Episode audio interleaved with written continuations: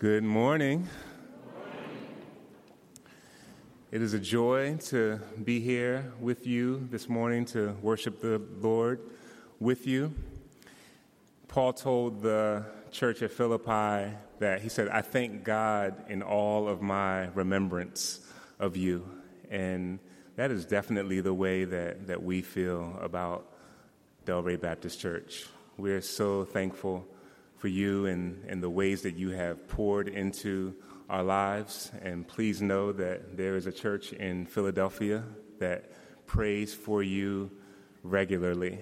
And I especially want to thank those, uh, those of you who know that my wife Blair has been wrestling with some health issues uh, recently. I just want to thank you for the way that you've uh, cared for us in this season. Um, those who sent meals and, and notes of encouragement. It's just uh, mean, means a lot. And just so thankful for your friendship and for your partnership in the gospel. So I just wanted to express that to you. Now, Proverbs chapter 17, verse 17 says that a friend loves at all times, and a brother is born for adversity. It's a great passage that I will not be preaching on this morning.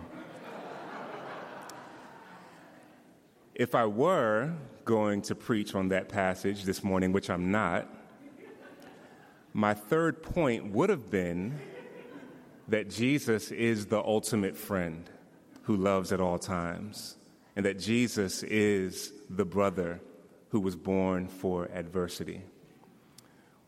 Instead, what we want to look at this morning is the adversity that the Lord Jesus was born to, which is his death, his crucifixion. We're going to spend some time considering the crucified king from the Gospel of John, chapter 19. So if you have your Bibles, I want to encourage you to open there.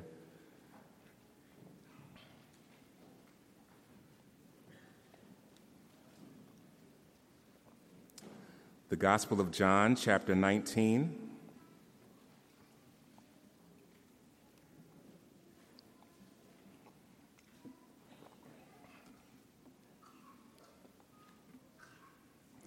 I'm going to read beginning at verse 16. At the conclusion of my reading, I will say, This is God's word, and I would encourage you to respond, Thanks be to God. John 19, beginning at verse 16. So they took Jesus, and he went out bearing his own cross to the place called the place of a skull which in Aramaic is called Golgotha. There they crucified him, and with him two others, one on either side, and Jesus between them. Pilate also wrote an inscription and put it on the cross. It read, Jesus of Nazareth, the King of the Jews. Many of the Jews read this inscription, for the place where Jesus was crucified was near the city, and it was written in Aramaic, in Latin, and in Greek. So the chief priests of the Jews said to Pilate, Do not write the king of the Jews, but rather, this man said, I am king of the Jews. Pilate answered, What I have written, I have written. When the soldiers had crucified Jesus, they took his garments and divided them into four parts, one part for each soldier, also his tunic. But the tunic was seamless, woven in one piece from top to bottom. So they said to one another, Let us not tear it, but cast lots for it to see whose it shall be. This was to fulfill the scripture which says, They divided my garments among them, and for my clothing they cast lots. So the soldiers did these things, but standing by the cross of Jesus were his mother and his mother's sister, Mary, the wife of Clopas, and Mary Magdalene. When Jesus saw his mother and the disciple whom he loved standing nearby, he said to his mother, Woman, behold your son. Then he said to the disciple, Behold your mother. And from that hour, the disciple took her to his own, home. This is the word of God. Thanks be to God. Let's pray.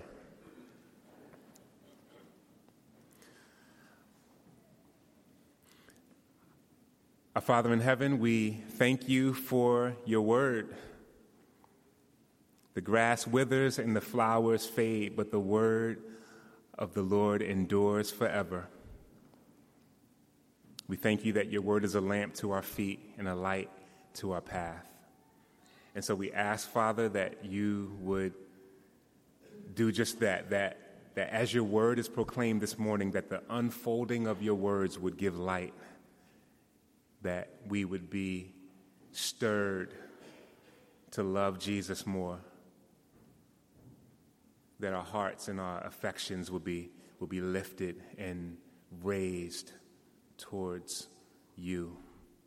Be exalted in our time. May we know nothing but Jesus Christ and Him crucified this morning. And we pray that in this time, the Spirit of God would use the Word of God to reveal the Son of God. And we pray that you would do this for the glory of your beautiful name. In Jesus' name we pray. Amen. Amen. So, in our text this morning, we are at the climactic point in the Gospel of John. This is the moment that the entire book has been anticipating the hour of Jesus' death. And if you've read the Gospels, then you're familiar with the interaction between Jesus and Pontius Pilate. Pontius Pilate, you'll remember, was the Roman governor over Judea. So, like many territories at that time, Israel was under Roman rule with Caesar as the emperor. And so, what Rome would do is they would set up prefects or governors in different regions. And their job was to enforce Roman law and to keep the Jews under control. And so the, it says the Jews, they, they brought Jesus before Pilate on charges of claiming to be a king and basically starting a rebellion against Caesar. Pilate examined Jesus, and based on what Jesus said earlier in John chapter 18, verse 36, Jesus said, My kingdom is not of this world. If my kingdom were of this world, my servants would have been fighting that I might not be delivered over to the Jews, but my kingdom is not from the world. Pilate hears this and he determined that Jesus was not a threat and that he certainly had not done anything deserving the death penalty. And so in chapter 19, verse 4 and 6, Pilate says, I find no guilt in him. In verse 12, it says that Pilate sought to release him. And so there was this back and forth between Pilate and the Jews. And when the Jews invoked the name of Caesar, and it seemed like a riot was about to start, according to Matthew 27, Pilate gives in to their desire to have Jesus crucified. And so that brings us to our passage today and our first point. Two points today. Point number one Jesus was crucified. Point number two, Jesus is the King. Jesus was crucified. Jesus is the King. First, Jesus was crucified.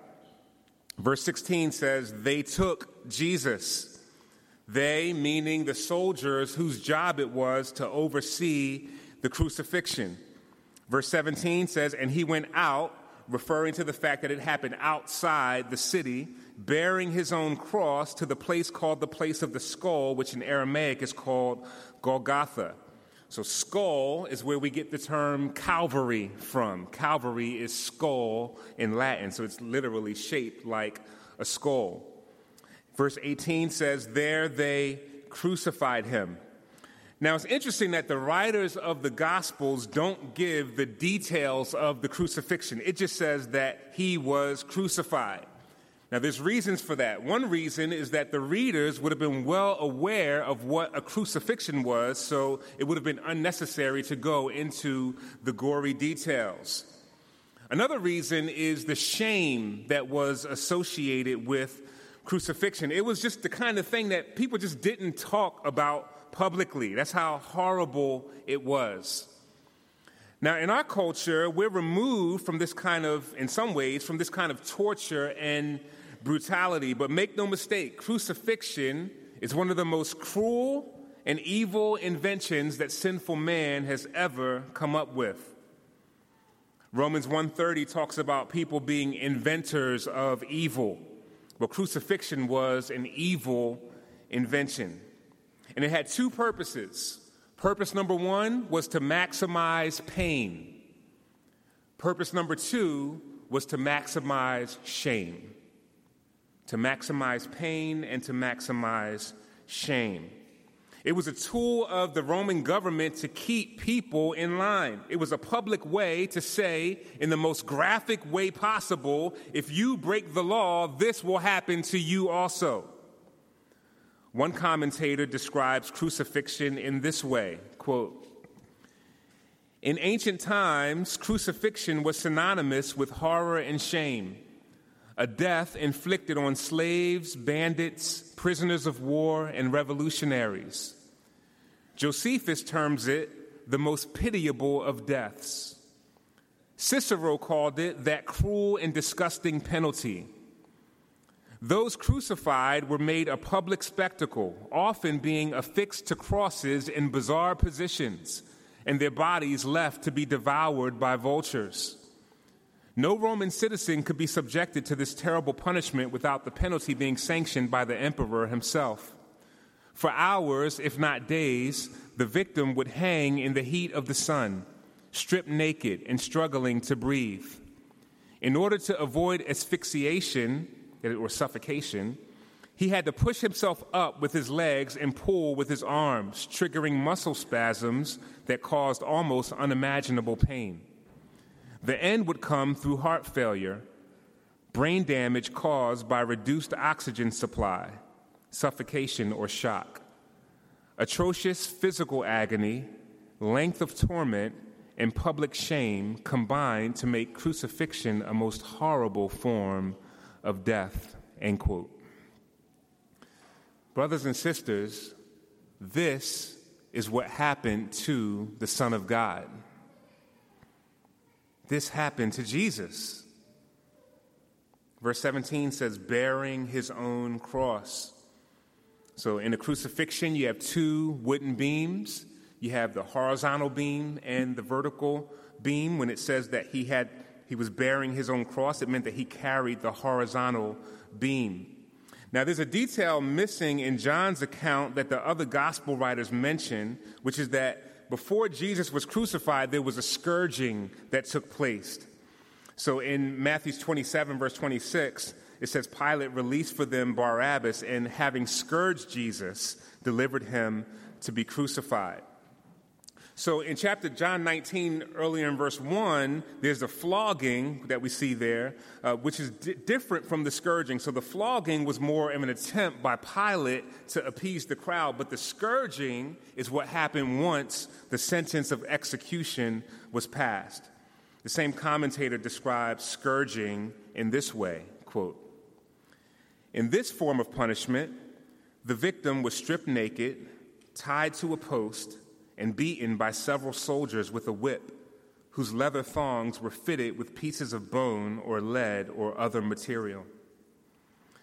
The scourgings were so severe that persons who were subjected to this torture sometimes died. Others were left with their bones and entrails or their insides exposed. End quote. And so in the other gospel accounts, it says that Simon of Cyrene carried Jesus' cross. So when you harmonize them and put them all together, it looks like Jesus began to carry his own cross, but then due to the scourging, at some point he was too weak to continue, and Simon the Cyrene took it from that point on. How is it that the Son of God would choose to suffer in this way? To subject himself to the cruelty and the malice of the ones that he created. You know, we like to skip ahead to what his death accomplished and not think about the death itself. And what it accomplished is absolutely glorious. But it is appropriate at times for us to just meditate on the sufferings of the Lord Jesus Christ. And when we do so, we'll better appreciate at least four things. So, the first thing that we'll better appreciate through meditating on the sufferings of Christ is the holiness of God. the holiness of God. The, the, the, the crucifixion is a loud speaker crying.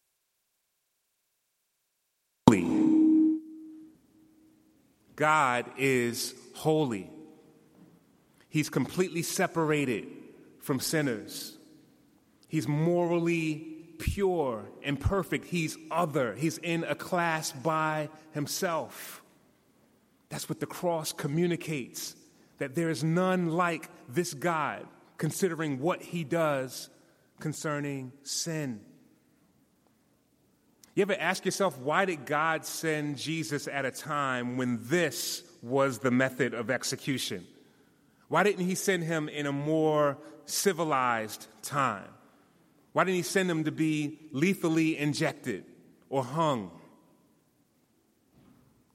It has to be because of the, the public nature and the public horror and spectacle of crucifixion just puts on display for the whole world to see that God is holy. Another thing that it will help us to appreciate is the sinfulness of man. The sinfulness of man. We might, in our civilized age, be tempted to think that people are basically good. But what the cross says is look, look at what we are capable of. Look at what sin costs. This is it on full display the ugliness and the wretchedness and the horror of sin right here. Not only will it help us to better appreciate the sinfulness of man, but it will help us to better appreciate our own personal sinfulness. So it's not just the sinfulness of people out there, or just the sinfulness of the Jews, or the sinfulness of Rome or Pilate, but it's, it's my sin, it's our sin that put Jesus on the cross.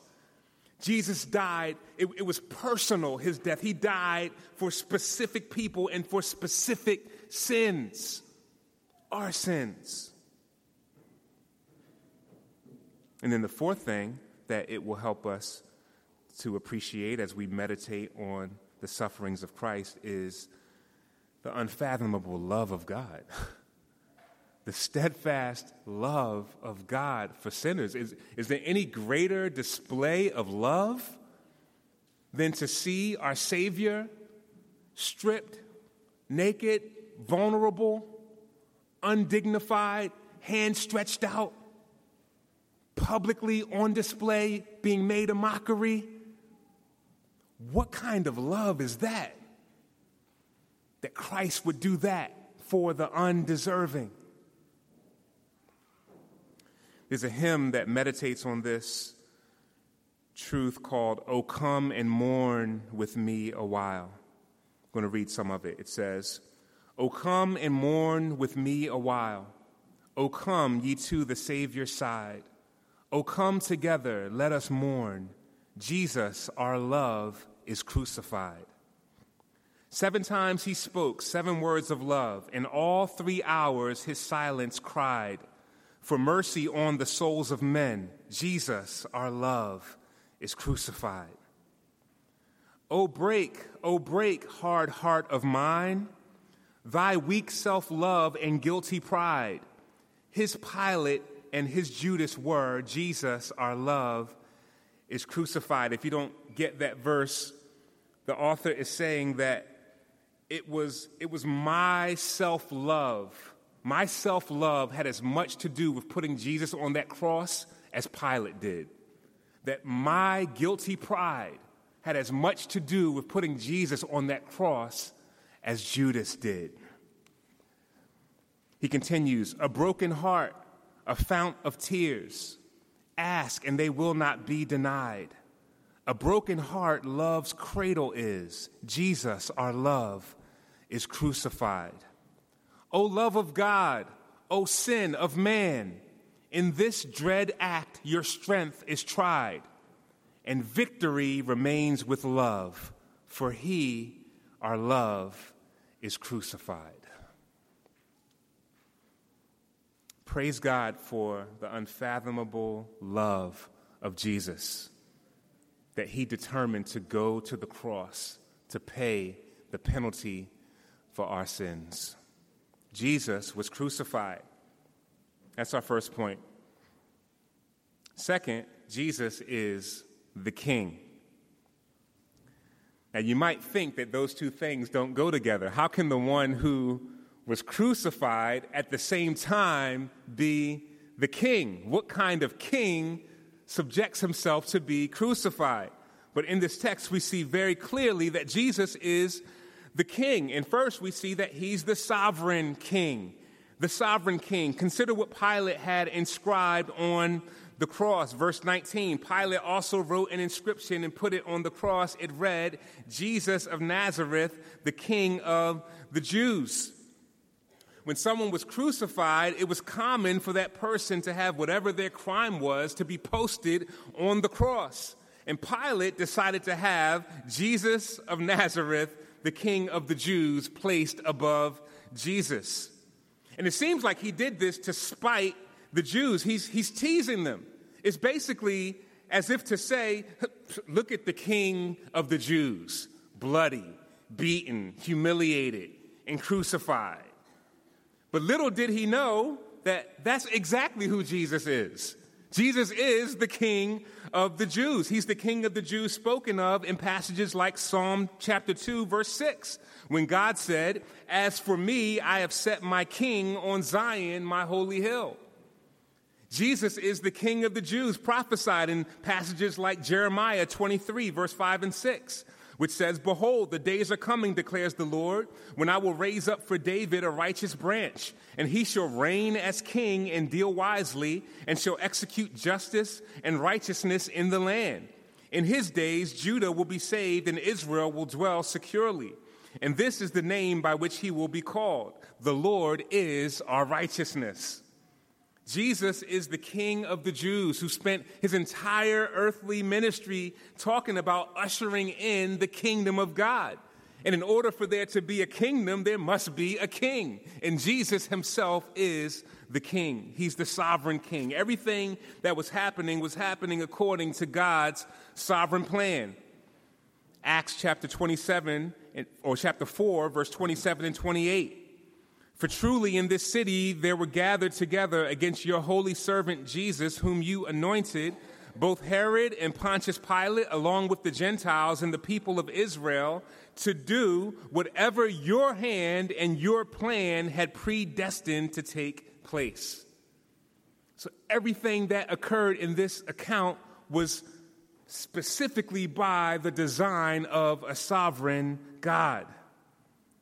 Jesus had already predicted exactly how he was going to die many times in the Gospels. And in John chapter 10, verse 18, Jesus says, No one takes my life from me, but I lay it down of my own accord. I have authority to take it down or to lay it down, and I have authority to take it up again. We even see God's sovereignty in Pilate's decision making. Isn't it interesting that Pilate gives in to the fear of man to hand Jesus over to be crucified? Pilate shows himself to be a coward in this account because he knows that Jesus was an innocent man, and yet you don't see any fear of man when it comes to Pilate turning Jesus over, right? Or he, he just turns him over. But it's so interesting that when it comes time for, or he, or I'm sorry, he, he gives in to the fear of man. There is fear of man, right? But when it comes time to say what's posted, he says, What I said, I've said. So it's, it's there when he says what he's posted that he decides to have a backbone all of a sudden. That's because God is at work in his sovereignty. This is a reminder of Proverbs chapter 16, verse 1. The plans of the heart belong to man, but the answer of the tongue is from the Lord. You also see the sovereignty of God in the account of the soldiers in Jesus' clothing. Verse 24. So they said to one another, Let us not tear it, but cast lots for it to see whose it shall be. This was to fulfill the scripture which says, They divided my garments among them, and for my clothing they cast lots. So it was common for the soldiers presiding over the crucifixion to take the clothes of the condemned person for themselves. And that quote is from Psalm 22, verse 18, a prophetic psalm written a thousand years before the time of Jesus. God was in complete control of the situation. So Jesus likely had two garments. He had a cloak, which was the outer garment, and then a tunic, which was the inner garment. So the tunic was one seamless piece that would have been worth more than had they ripped it. And so they figured out a way for one person to get it. They gambled for it. They cast lots. It would be similar to us rolling dice. The soldiers were simply doing what Roman soldiers did, but little did they know that as they were doing that, they were fulfilling prophecy. And it's funny because Proverbs chapter 16, verse 33 says, The lot is cast into the lap, but its every decision is from the Lord. So not only did God know or God decide that lots would be cast for Jesus' clothes, but he also decided who would win. so God made the decision who would actually win. Jesus is the sovereign king, but not only that, he is the compassionate king. Verse 25 Standing by the cross of Jesus were his mother and his mother's sister, Mary, the wife of Clopas, and Mary Magdalene. When Jesus saw his mother and the disciple whom he loved standing nearby, he said to his mother, Woman, behold your son. Then he said to the disciple, Behold your mother. And from that hour, the disciple took her to his own home. And so, in contrast to the four soldiers, you have these four women mentioned in verse 25. And John, the, the, the human author of this gospel, he focuses in on himself and Jesus' mother, Mary. Now, by this time, Mary would have probably been in her 50s, and she most likely would have been a widow. And we can see the compassion of Jesus in making sure that his mother is taken care of. And this is just an appropriate word on Mother's Day. Moms, do you notice the care of Jesus for his mother? Jesus is in agony, in torment dying on the cross, if, if any time was a time for Jesus to say, you know what, I'm just going to think about myself and my pain right now, that, that would be the time. But that's not what he's doing. His heart is going out to others, and it's going out to his mother specifically. Well, to the mom that is trusting in Jesus, he has the same care and compassion for you. Whether your kids are newborns or toddlers teenagers or adult, Jesus has the same compassion for you. That means that if you feel overwhelmed, Jesus knows and understands how hard it can be. If you're discouraged, He's aware of your discouragement. And if you're rejoicing, He's the source of your joy. Whatever season you're in, you can cast all of your cares on Jesus because He cares and He is the compassionate King. Not only that, but he's also the king of the nations. The king of the nations. Verse 20. Many of the Jews read this inscription for the place where Jesus was crucified was near the city, and it was written in Aramaic, in Latin, and in Greek. So the sign on the cross says Jesus of Nazareth, King of the Jews, but notice that it's written in three different languages Aramaic, the language of the Jews, Latin, the language of the Roman soldiers, and Greek, the language of the empire as a whole. Again, we see the irony. Pilate didn't mean it, but in having the sign inscribed in three languages, he was foreshadowing the spread of the gospel among the nations. Jesus is not just the king of the Jews, but he's the king of the Gentiles as well. Later on in Psalm 22, verse 27 and 28, that same prophetic psalm, it says, All the ends of the earth shall remember and turn to the Lord, and all the families of the nations shall worship before you. For kingship belongs to the Lord, and he rules over the nations. The fact that we are right now in a country far from Israel, thousands of years later, reading this account in a language that didn't even exist during the time of Christ shows how true it is that Jesus is king of the nations. Revelation 7 9, after this I looked, and behold, a great multitude that no one could count from every nation, from all tribes and peoples and languages, standing before the throne and before the Lamb, clothed in white robes, with palm branches in their hands, and crying out with a loud voice Salvation belongs to our God who sits on the throne and to the Lamb. Jesus is the King of the nations. So, as we begin to close and we'll soon head into the Lord's Supper, just three points of application. Application point number one very simple believe in Jesus. Believe in Jesus. Turn from your sin, look to the Savior, and trust in Him. Believe in Christ with all of your heart and all of your soul.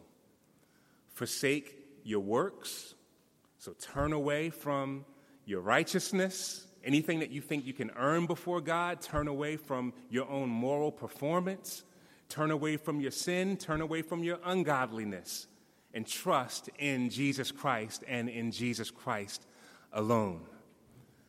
God will never put to shame the one who is trusting in Jesus. Believe in him, rely on him, depend on him, cling to him, trust in him. Romans 5, verse 6 says, For while we were still weak, at the right time, Christ died for the ungodly. For one will scarcely die for a righteous person, though perhaps for a good person one would dare even to die. But God shows his love for us in that while we were still sinners, Christ died for us. Praise be to God that God is a God who, he doesn't justify the righteous. He doesn't justify those who have it all together. God is a God who justifies the ungodly. He's the one who justifies the wicked. That is good news for all of us in here this morning. Believe in Jesus Christ and be saved. Second point of application is embrace Jesus Christ as your king. embrace Jesus Christ as your king. One of the popular forms of Christianity, which is not Christianity at all, is the idea that, oh, I can take Jesus to be my Lord eh, or take Jesus to be my Savior, but all the Lord stuff, we don't really have to worry about that. But Jesus saves me, and because I either signed a card or because I prayed a prayer or something like that, then I'm okay with God and I can just continue to live like the world for the rest of my life. And because I did that, then I'll go to heaven when I die. That is a lie. It, that, that's not true at all.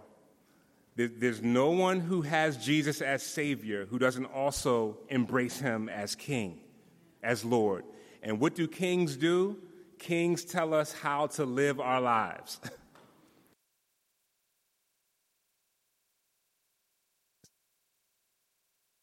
In your body. Is the mic back on? Okay, praise God. He's sovereign over microphones too. Embrace Jesus as your king. And where do we get our marching orders from our king? It's the word of God, right? It's God's word. It's what he tells us he has done for us and what he tells us we are to do, how we are to live in light of who he is. We must embrace him as our king. And then the third point of application is consider the cross. Consider the cross. Believer, Christian, consider the cross when you sin. 1 John chapter 2 verse 1 My little children I'm writing these things to you so that you may not sin but if anyone does sin we have an advocate with the Father Jesus Christ the righteous Consider the cross when you sin what do you do when you sin when you fall into sin, what do you do with it? Do you find yourself weighed down by guilt that just continues to hover with you indefinitely? Do you say, okay, I did this, so now let me, let me just really get really spiritual and do better in my quiet times and, and, and do better in my church attendance and, and, and do better in learning hymns, and that'll, that'll kind of even the scales. It's not what we're called to do. What the believer is called to do when we sin is we're called to consider the cross. Consider what Christ has done. That, that on the cross, Jesus says, It is finished. That means he paid the penalty for every last one of our sins, past, present, and future. One person once said, a theologian said that, that all sin, all of our sin was future at the time that Jesus Christ died on the cross. We must consider that He's paid it. So we don't have anything to add into that account. He's paid it all. We must consider the cross when we sin. Consider the cross when you're sinned against. When someone sins against you, consider the cross. Ephesians 4:32 Be kind to one another, tenderhearted, forgiving one another as God in Christ forgave you. You see the basis there? You, you see, you see the foundation, uh, the, the, the power that we have to be able to forgive is because we forgive as those who have been forgiven by God. It's God's forgiveness of us that enables us to forgive others who sin against us. And in order to do that, we must remember the cross. We must remember that the person that sinned against me are, is just as much in need of grace and forgiveness as I am. And I'm in just as much need as they are. We must consider the cross. Consider the cross when you suffer. Consider the cross when you suffer. Hebrews 12, verse 3 Consider him who endured from sinners such hostility against himself, so that you may not grow weary or faint hearted. In your struggle against sin, you have not yet resisted to the point of shedding your blood. There many of us who are going through very difficult seasons very hard trials of suffering. What do we do with that? The temptation, I know my temptation, is to begin to question God, to begin to ask God the why questions. Why, why are these things happening? What's going on? When, when, when will this be over? It's not bad to ask that. We, we have examples of that from the Psalms, but, but our, our, our first impulse, and if it's not our first, it should be our second or our third, fourth, fifth, and sixth, is, is to look to the cross, is to look to Jesus, to look to the one who hung and stretched himself out there and suffered unspeakable suffering, infinitely worse than any suffering than we could ever imagine. And he says, I understand. I understand. And he's the only one who, in some way, had absolutely no deserving of suffering whatsoever. He's the only innocent person who's ever suffered. And yet he did it. He did it so that we could look to him in the midst of our own suffering and see his example of patience, his example of long suffering, and cling to him for hope and strength in the midst of trials. Consider the cross as you disciple other believers. So I, I, know the elders here, and I know they have a, a passion for encouraging discipleship. It is believers walking with other believers through uh, the Bible or, or, or, good, solid books and getting together and helping each other to grow in grace. Garrett talks about helping each other to heaven a lot. Well, well, as we're involved in that, we must consider the cross. For those who are in discipleship relationships, if you're discipling someone, Consider the cross as you teach. Be careful of that subtle tendency to teach Christianity as merely a list of rules and regulations. There's certainly rules and regu- regulations, there's certainly ethical demands that the Lord places upon us, but that is not the foundation of our hope. We must teach, we must disciple in a way that highlights the gospel, that raises up what Christ has done for us on Calvary so that, so that we can those who, who we're helping will avoid two temptations. One temptation is the temptation to legalism, that is adding to the gospel and, and adding the things that we do and thinking the things that we do make ourselves right in the sight of God. or the temptation to license, which we talked about earlier, which is it doesn't matter how I live at all, I can just do my thing and it's all good. Focusing on the cross as we disciple will help in that. Consider the cross in your relationships. Remember that the same cross that you embrace applies to the believer that you disagree with. The same cross that you embrace applies to the believer that you disagree with. And just I just heard Pastor Garrett talk about how this week y'all going to have a family meeting talking about you know believers having differences across political lines. This this is a this is a good word for you. If if if if if you if you cling to your political party and you believe, man, my political party is in line with the Bible. It's not a political party, it's just the Bible. The problem is that people on both sides say it's just the Bible, right? Well, if, well, if, that's, if that's you, you have to remember that the same cross applies to Republican believers that applies to Democrat believers. The same cross applies to those who watch Fox News and those who watch MSNBC, even if you think it's fake news the same cross applies. Consider the cross in your relationships. Are you in a dry place? Are you discouraged? Consider the cross. Anyone struggling with depression, seasons of darkness, when it feels like the cloud will not lift? We've got to consider the cross. We must consider the one who was in such a pit of darkness that the sun hid itself. He was in a pit of darkness that excluded him from fellowship with his Father that he enjoyed for all eternity up until that point. But eventually, the cloud lifted and Jesus rose from the grave in spectacular light. Praise God. That is our hope. Consider the cross if you're discouraged. I'm going to end with this quote from uh, Puritan author Matthew Henry. He says this Now let us pause a while and with an eye of faith look upon Jesus. Was ever sorrow like unto his sorrow? See him who was clothed with glory, stripped of it all, and clothed with shame. Him who was the praise of angels, made a reproach of men him who had been with eternal delight and joy in the bosom of his Father, now in the extremities of pain and agony. See him bleeding, see him struggling, see him dying.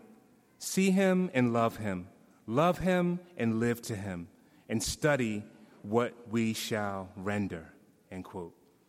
And when he says study what we shall render, he's picking up from Psalm 116, verse 12 says, what shall I render to the Lord for all his benefits to me? And the answer I will lift up the cup of salvation and I will call on the name of the Lord. Delray Baptist Church, let us lift up the cup of salvation and let us call on the name of the Lord.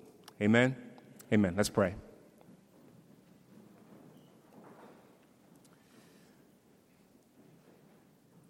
Father, we thank you for your Son. We thank you that there is no one like him. There's no one who lived like him. There's no one who died like him.